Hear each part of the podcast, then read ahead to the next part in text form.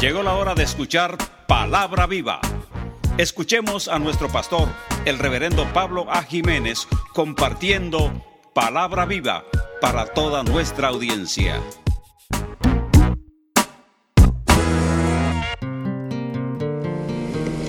Hace unos años, cuando mi hijo mayor estaba todavía en la universidad, pues yo fui al recinto un día a verlo, a visitarlo, a hablar con él. Y cuando llegué le estaba hablando con varios de sus amigos, muchachos en esas edades, y uno de ellos dijo una palabrota, una palabra grosera. A mí no me gusta la frase malas palabras, porque palabras malas no hay. Hay palabras mal usadas, que es otra cosa. Pero la cuestión es que el muchacho dijo una palabra altisonante y otro le da un codazo y le dice, muchacho, cállate, no digas eso, que ese señor es pastor evangélico. Y el chico que había dicho la grosería me ve y me dice, ay, perdón.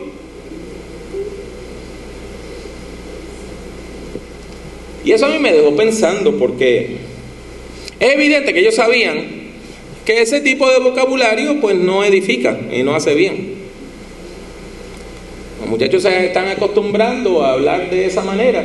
Oiga, y se dicen cosas que en el tiempo que donde yo me criaba, uno rompía una botella y le daba un navajazo a alguien. Y ahora se dicen esas palabrotas como si nada. Yo no sé. Pero más que eso, fue bien interesante que ellos pensaron que por yo ser religioso, por yo ser evangélico, por ser un líder religioso, yo me iba a ofender, que los iba a regañar, que les iba a echar un discurso. ¿Cómo usted se atreve a decir ese tipo de cosas frente a mí, que soy una persona tan digna? Ese tipo de cosas, ¿verdad? Y usted no se puede imaginar la cantidad de veces que yo he tenido experiencias similares.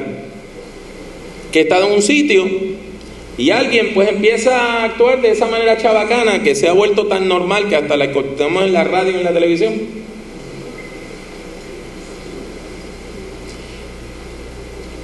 Y entonces cuando le dicen, no, mira que ese señor es pastor evangélico, usted escucha la frase, ay, perdón. Y muchas veces yo le he dicho a la gente que yo no le tengo que perdonar a usted. Si usted está haciendo algo mal, pues no lo haga, pero no me tiene que pedir perdón a mí por eso. Mire, en el fondo, lo que pasa es que hay personas que tienen la imagen que todos los pastores y los predicadores somos personas austeras. Somos personas que siempre estamos regañando a la gente, que nos ofendemos fácilmente. Y que si usted se sale del camino una pulgada, le vamos a dar palabras de fuego y azufre. Y le vamos a decir que se vaya para el infierno. O que se va para el infierno. Y le vamos a, a caer arriba con un discurso de eso de santidad obligada. Y la santidad no se obliga. Como yo le he dicho muchas veces y se le adheré muchas veces más, si una persona no roba solamente por miedo al policía, pero por dentro está desesperada por robar, es un ladrón. Es un ladrón. Si lo único que a usted le evita cometer la fechoría es que alguien lo esté mirando, pues entonces usted lo está haciendo mal. El hecho de que una persona no diga malas palabras frente a mí, porque yo soy pastor evangélico, pero las dice cuando yo no estoy, entonces ¿qué avance ha hecho?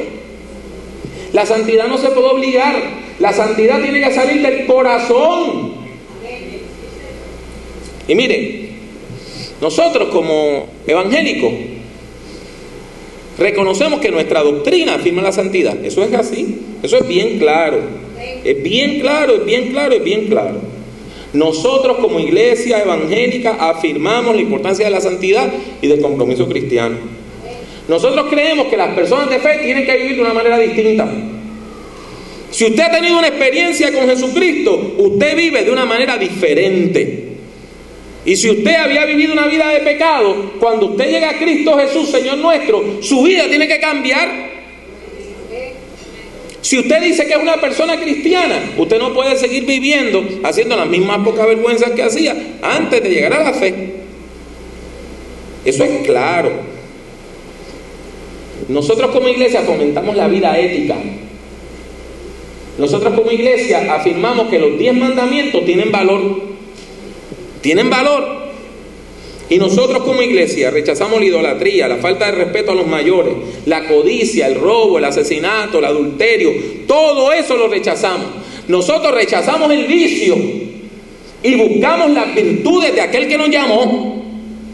Y eso tiene que quedar claro. Pero les repito que eso no se puede hacer obligado. Porque si la persona tiene una santidad, nada más, porque si no hago esto, abuela me regaña, o porque si no me porto así, el pastor me regaña, pues entonces usted no está viviendo verdaderamente en santidad.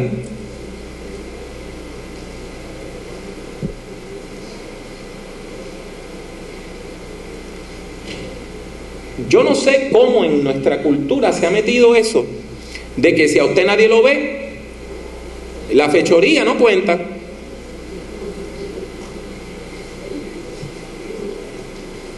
Eso es parte de nuestra cultura. Si a usted no, nadie lo ve, la fechoría no cuenta. Cada vez que agarra a un político, ¿qué dicen? Ah, pero si todos, todos lo hacen, ¿por qué me señalan a mí? O sea, como que hacer la fechoría no tiene nada malo. Y el único problema es que te agarraron. Y eso se ha metido en la iglesia. Usted sabe la vergüenza que a mí me da cuando en tiempo de los impuestos yo escucho a un hermano o hermana de la iglesia alardeando de los trucos que está haciendo en la planilla para pagarme.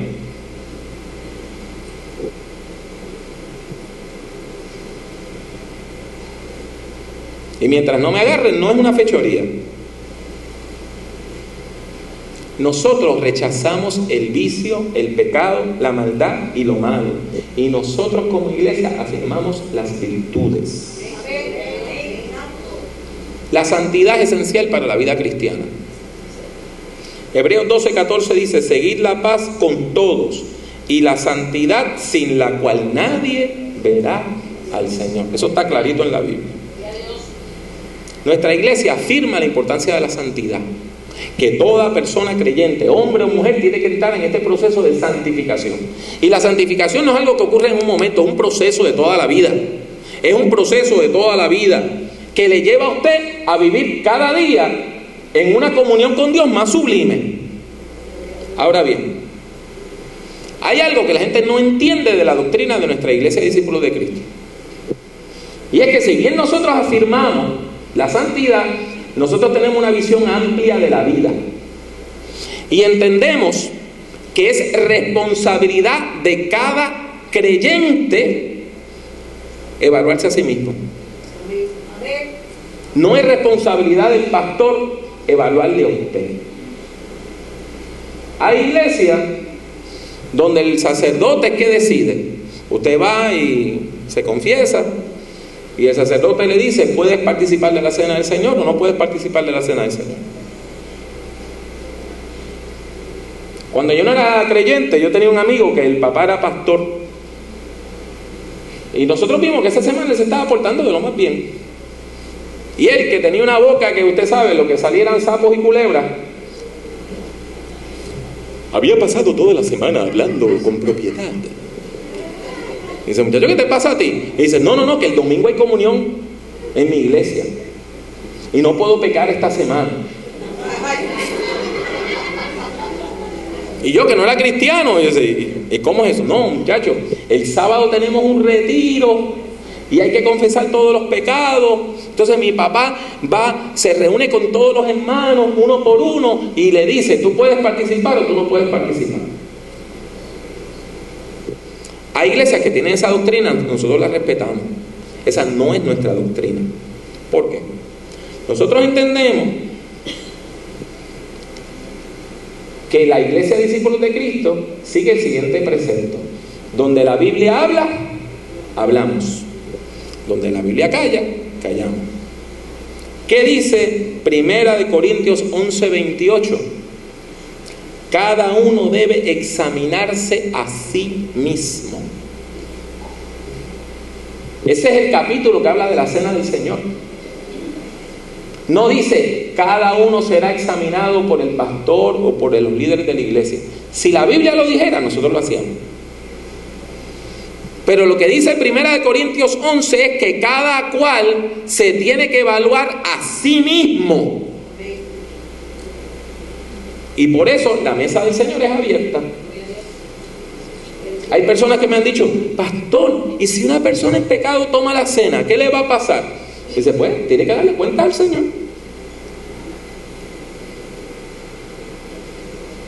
Pero pastor, ¿por qué usted no lo evita? Porque es que la Biblia lo dice claro. No me toca a mí evaluar a esa persona. Cada cual tiene que evaluarse a sí mismo. Y si está en la Biblia, nosotros lo enseñamos. Pero hay personas que se confunden y piensan que ese llamado a la responsabilidad personal es un libertinaje. Y hay personas que piensan que nosotros en la iglesia de discípulos de Cristo creemos que hay que seguir la doctrina de calle 13 que dice que se vale todo. Y nosotros no creemos eso. No creemos eso. Nosotros creemos que cada cual se tiene que evaluar a sí mismo. Recientemente, una persona muy preocupada me dice, pastor, a nuestra iglesia van personas mal vestidas y mujeres con la faldita muy corta y eso a mí me quita la comunión.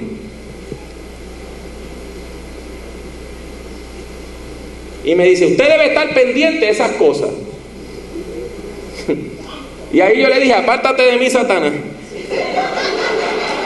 Hermano, porque yo no puedo venir a la iglesia a otra cosa que no sea adorar a Jesucristo, adorar a nuestro Señor, a proclamar la palabra del Señor.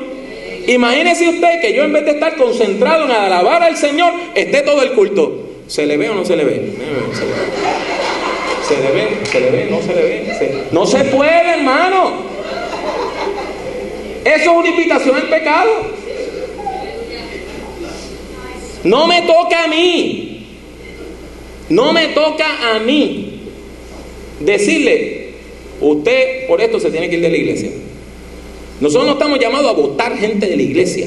Nosotros estamos llamados a llamar a la gente al arrepentimiento. Ahora, usted a la iglesia tiene que venir vestido decorosamente, hombre o mujer.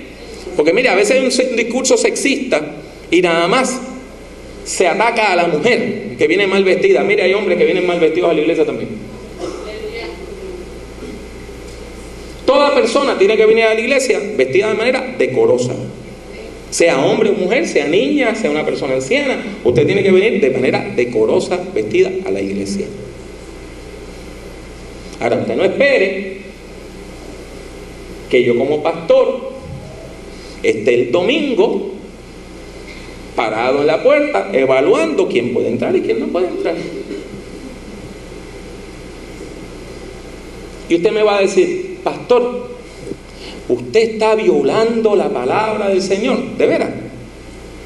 Vamos a ver qué dice la palabra del Señor sobre eso. Vamos a ver qué dice la palabra del Señor. ¿Qué me dice a mí el Señor?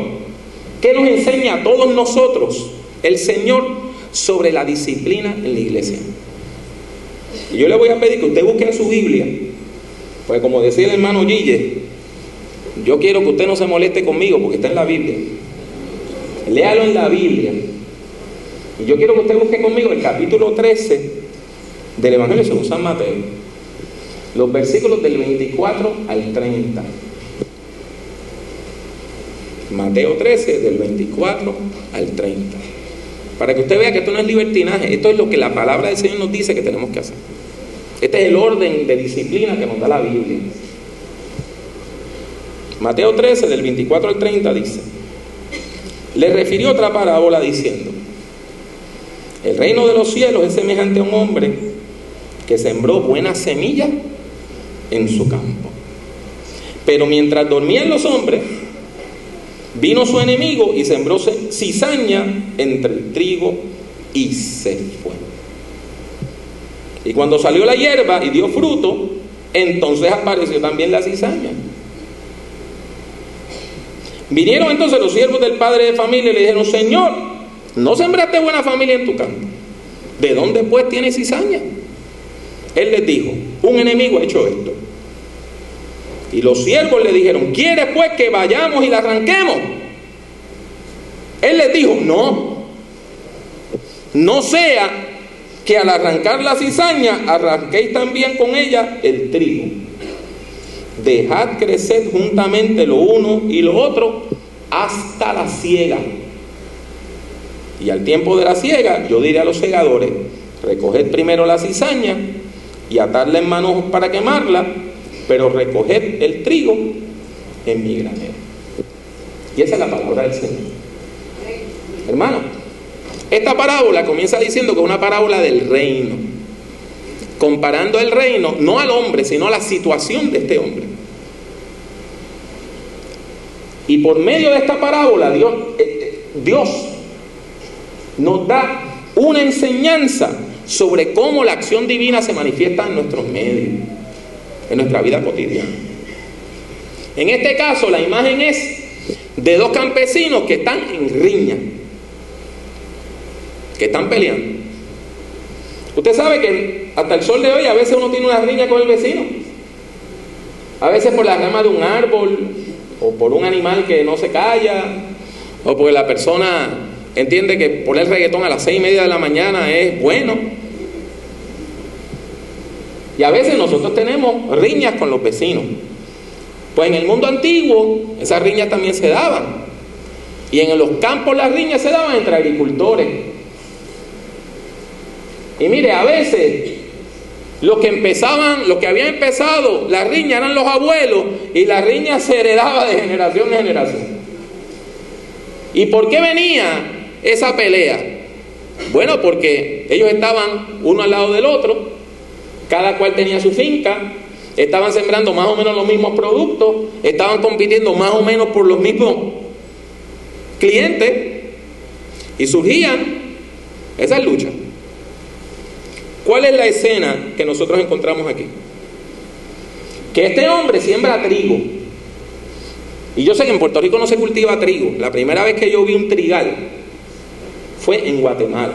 Y es una belleza. Parece como si usted estuviera viendo las olas del mar moviéndose. Porque ya el trigo estaba maduro.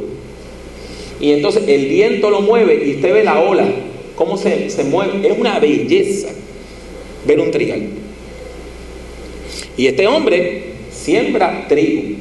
Y el trigo era importantísimo en el mundo antiguo. En el mundo antiguo la gente casi nunca comía carne. Porque no había donde refrigerarla, no había donde guardarla. Ricardo Correa hubiese sido feliz en el mundo antiguo. Todo vegano. Pues mire, él es feliz hoy también. Pero mire, había una matita muy parecida al trigo. Y aunque la palabra cizaña se usaba para básicamente cualquier matojo, cualquier hierba mala, había una en específico que es la que llevaba el nombre científico de cizaña. Y cuando se siembra y está creciendo es idéntica al trigo. Idéntica, igualita, no se distingue. No es hasta que la mata crece y empieza a echar el fruto, que el grano, las bellotas que tiene, son venenosas para hombres y animales. No para las aves, las aves se las pueden comer y no les hace nada. Pero si un ser humano o un animalito se come esas bellotas, se enferma. Pero usted no nota la diferencia entre la cizaña y el trigo hasta que ya empiezan a echar fruto. Este hombre siembra trigo, la semilla buena. ¿Y quién le siembra la semilla mala? Un enemigo. Y nosotros entendemos claramente a qué se refiere, ¿verdad que sí? Nosotros entendemos que existen fuerzas del mal. El enemigo de nuestras almas. El enemigo de nuestras almas siembra la mala semilla. El hecho es que hasta que las plantas crecen no se distingue claramente qué es qué. Entonces, el cuadro queda claro. Este hombre prepara su campo, se mata trabajando, lo siembra. Y cuando ya están empezando a salir los frutos, que ella se está preparando para el cosecho, vienen los obreros y le dicen, adiós, pero usted no había sembrado buena semilla. ¿De dónde sale esta semilla mala? Y él dice, un enemigo la puso. Entonces, ¿qué, ¿cuál es la primera reacción que usted tiene cuando usted ve hierba mala? ¿Para arrancarla? Pues vamos a arrancarla. Pero el dueño que sabía más que ellos, le dice, no, no, no, no, no, espérate, espérate, no, no, se puede. ¿Por qué? Porque están una al lado de las otras. Y porque no se distinguen bien. Si ustedes se meten ahora al campo a caminar dentro del trigal, me van a pisar matitas buenas. Y cuando arranquen la mala, me pueden arrancar las raíces de la buena. Y me pueden arrancar matitas buenas pensando que son las malas. Así que quédense tranquilos y vamos a esperar al momento de la ciega. Cuando venga la ciega, ahí se ve claramente qué es qué. Y usted, el mal fruto, me lo pone aparte, me corta la matita, me la pone en montones y la quemamos. Y la semilla buena, esa se guarda y se pone en granero. Y ahí el jefe le da una lección a su obrero. Jesús nos dice que el reino de Dios es así. ¿Y a qué se refiere Jesús con esto? Mire, el Evangelio según San Mateo se escribe a mi iglesia. La mayor parte de la gente que recibe el Evangelio según San Mateo originalmente son judíos cristianos. Eran cristianos que venían del judaísmo. Y ellos hablaban igual que los judíos que no creían en Jesús. Y se vestían igual que los judíos que no creían en Jesús. Y vivían en las mismas ciudades que los judíos que no creían en Jesús. ¿Y cómo usted distingue uno del otro? Y Jesús está diciendo, pues mire, no le toca a usted, no le toca a la iglesia, no le toca al liderazgo de la iglesia poner, ponernos a deshiervar el reino. Eso le toca a Dios. Cuando venga el juicio, el Señor va a decir, este dio buen fruto, este va para el granero. Este dio mal fruto, este va para el fuego. Pero no solamente se refiere a los no creyentes. Mire hermano, hermana, en todas las comunidades de fe, en todas las iglesias, no son todos los que están, ni están todos los que son. Desgraciadamente, dentro de las iglesias hay gente que deshonran el Evangelio. En el fondo, mis hermanos y mis hermanas, no nos toca a nosotros deshiervar el reino. ¿Lo entendió bien? No nos toca a nosotros deshiervar el reino. Yo no tengo la tarea de juzgar y expulsar a la gente. Yo le enseño y yo le exhorto. Si yo, usted que, si yo sé que usted va por el mal camino, le exhorto a que vaya por el bueno. Le enseño la buena doctrina. Como pastor trato de llevarlo al mejor pasto, al mejor alimento, a las aguas más claras. Y le digo cómo hay que vivir. Y yo trato de vivir de esa manera.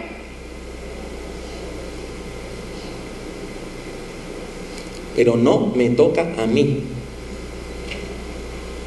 decirle, váyase de la iglesia. No me toca a mí decirle, usted se condenó. No me toca a mí. Juzgar le toca al Señor. ¿Por qué? Porque cuando las iglesias empezamos a votar gente mala, votamos gente buena y le hacemos daño en el proceso. Eso es lo que pasa cuando nosotros en la iglesia queremos hacer las cosas con violencia. La violencia espiritual no es de Dios. ¿Me entendió bien? No es que somos blanditos. No es que somos permisivos. es que quien juzga los corazones es el Señor. Porque por más inteligencia que yo tenga, yo no conozco los corazones como los conoce el Señor.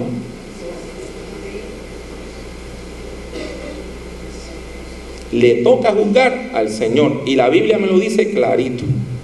Y no solamente lo dice en este texto.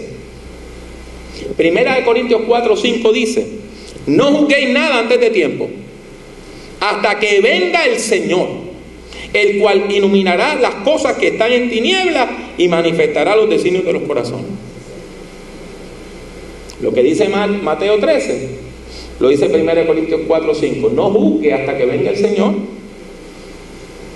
Eso también se repite en Romanos 12, 19. ¿Qué dice Romanos 12, 19? No os venguéis vosotros mismos, amados míos, sino dejad lugar a la ira de Dios, porque está escrito, mía es la venganza, yo pagaré, dice el Señor. Pero para aquellos que quieren perseverar en el pecado y en la doble vida, les recuerdo que Hebreos 10:31 dice que horrenda cosa es caer en las manos del Dios vivo. Miren, en el fondo, todos esos falsos ministros que ustedes y toda esa gente que usan la religiosidad para el pecado, en el fondo no creen en Dios. Porque si creyeran en Dios, no hacían esa poca vergüenza. Y por eso se paran el domingo a decir cositas bonitas, mientras en la semana están haciendo la fechoría. Si usted cree que Dios existe, todo lo que usted hace, todo, todo, usted lo hace delante de la presencia de Dios. Y lo hace como si estuviera aquí en el altar. Y por eso lo que tiene que pasar es que Dios limpie nuestros corazones. La gente dice, no, es que, que cedía la tentación. ¿Cómo que usted cedía la tentación? Ah, pues entonces usted no está desarrollado espiritualmente. Y se tiene que poner a hacer ejercicios espirituales. Y los ejercicios espirituales no es levantar 120 libras en un bench press, es la oración, es el ayuno, es la lectura de la palabra, es visitar enfermos, es compartir la palabra, es venir al culto. Y usted se desarrolla. Así que hermano, hermana, yo le estoy hablando de experiencia. Yo le estoy hablando de la experiencia, hay que buscar la santidad. Y hay que vivir en santidad. Hay que abandonar el vicio. Hay que perseverar en la doctrina sana. Hay que buscar y entrar en ese proceso de santificación en Cristo Jesús. Pero no nos toca a nosotros podar la iglesia. Porque si empezamos a podar la iglesia se nos vacía. Porque viene aquel y dice, todas las mujeres que usan pantalones hay que botarlas de la iglesia. Y viene aquella y dice, todas las que tienen la falda corta hay que botarlas de la iglesia. Y todas las mujeres divorciadas son, son ocasión para el pecado y las solteras también hay que botarlas de la iglesia. Y los hombres que tienen barba hay que botarlos de la iglesia. Y los jóvenes universitarios que están haciendo preguntas hay que votarlo de la iglesia. Pues mire, el último que quede, que apague las luces.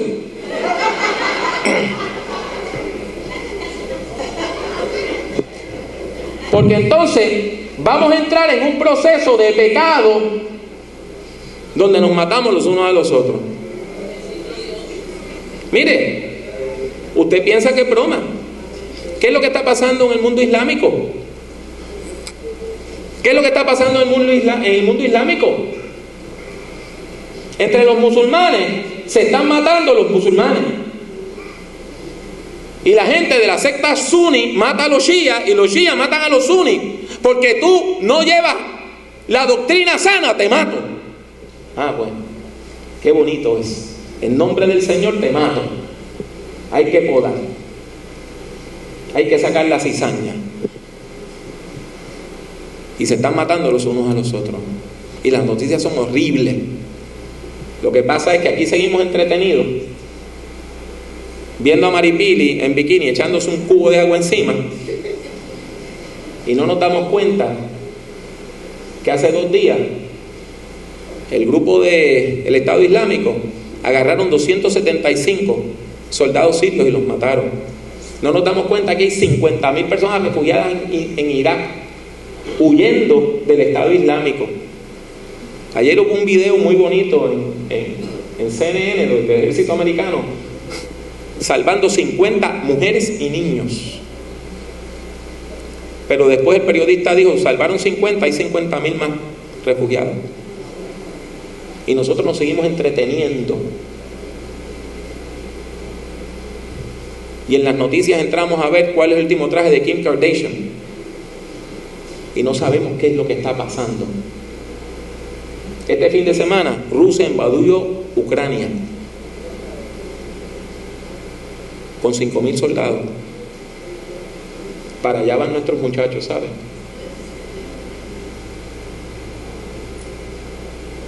es una guerra grande lo que viene.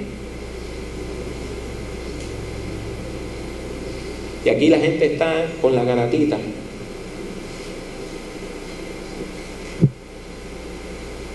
de qué le está pasando la última modelito o el último cantante de televisión. Por lo tanto, mis hermanos y mis hermanas, tenemos que buscar la santidad. Y parte de la santidad es que no podemos usar violencia espiritual. La violencia espiritual es pecado también porque es violencia. Cada uno de nosotros tiene que buscar crecer en la fe y crecer en santidad. El pastor, la pastora, el equipo pastoral, el ancianato, el diaconado, los maestros y maestras, enseñamos con amor, pero no podemos vivir su vida, ¿saben? No podemos vivir su vida. Le toca a usted tomar responsabilidad. Hermano, el juicio viene y viene ya. El juicio viene y viene ya. Usted puede enfrentar el juicio de Dios hoy.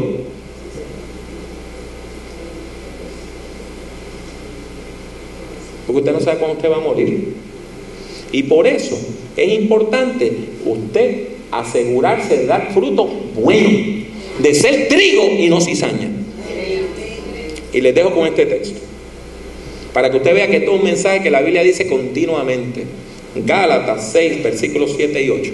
No os engañéis. Dios no puede ser burlado. Pues todo lo que el hombre sembrare, eso también segará. Porque el que siembra para su carne, de la carne segará corrupción mas el que siembra para el Espíritu, del Espíritu segará vida eterna. Hermano, hermana, usted me puede engañar a mí fácilmente. Y puede engañar a Iberiz, y puede engañar a Tamara, y puede engañar a la pastora Laura, y puede engañar al pastor general, y puede engañar al diaconado y a todo el mundo. Pero vaya donde el Señor con su cizaña y dígale, no, esto es trigo. Dios no puede ser burlado. Por lo tanto, mis hermanos y hermanas, vamos a buscar la santidad sin la cual nadie verá al Señor. Le toca a usted buscarla, me toca a mí buscarla. Y no nos busquemos en el proceso. No nos busquemos en el proceso. Porque el juez justo es nuestro Señor. Les habla una vez más el reverendo doctor Pablo Antonio Jiménez Rojas. En esta ocasión deseo darle gracias por haber escuchado esta grabación de uno de mis sermones o conferencias. Sin embargo, también quiero decirle que si usted disfrutó de esta grabación, tiene otras alternativas para escuchar o ver nuestras predicaciones y conferencias.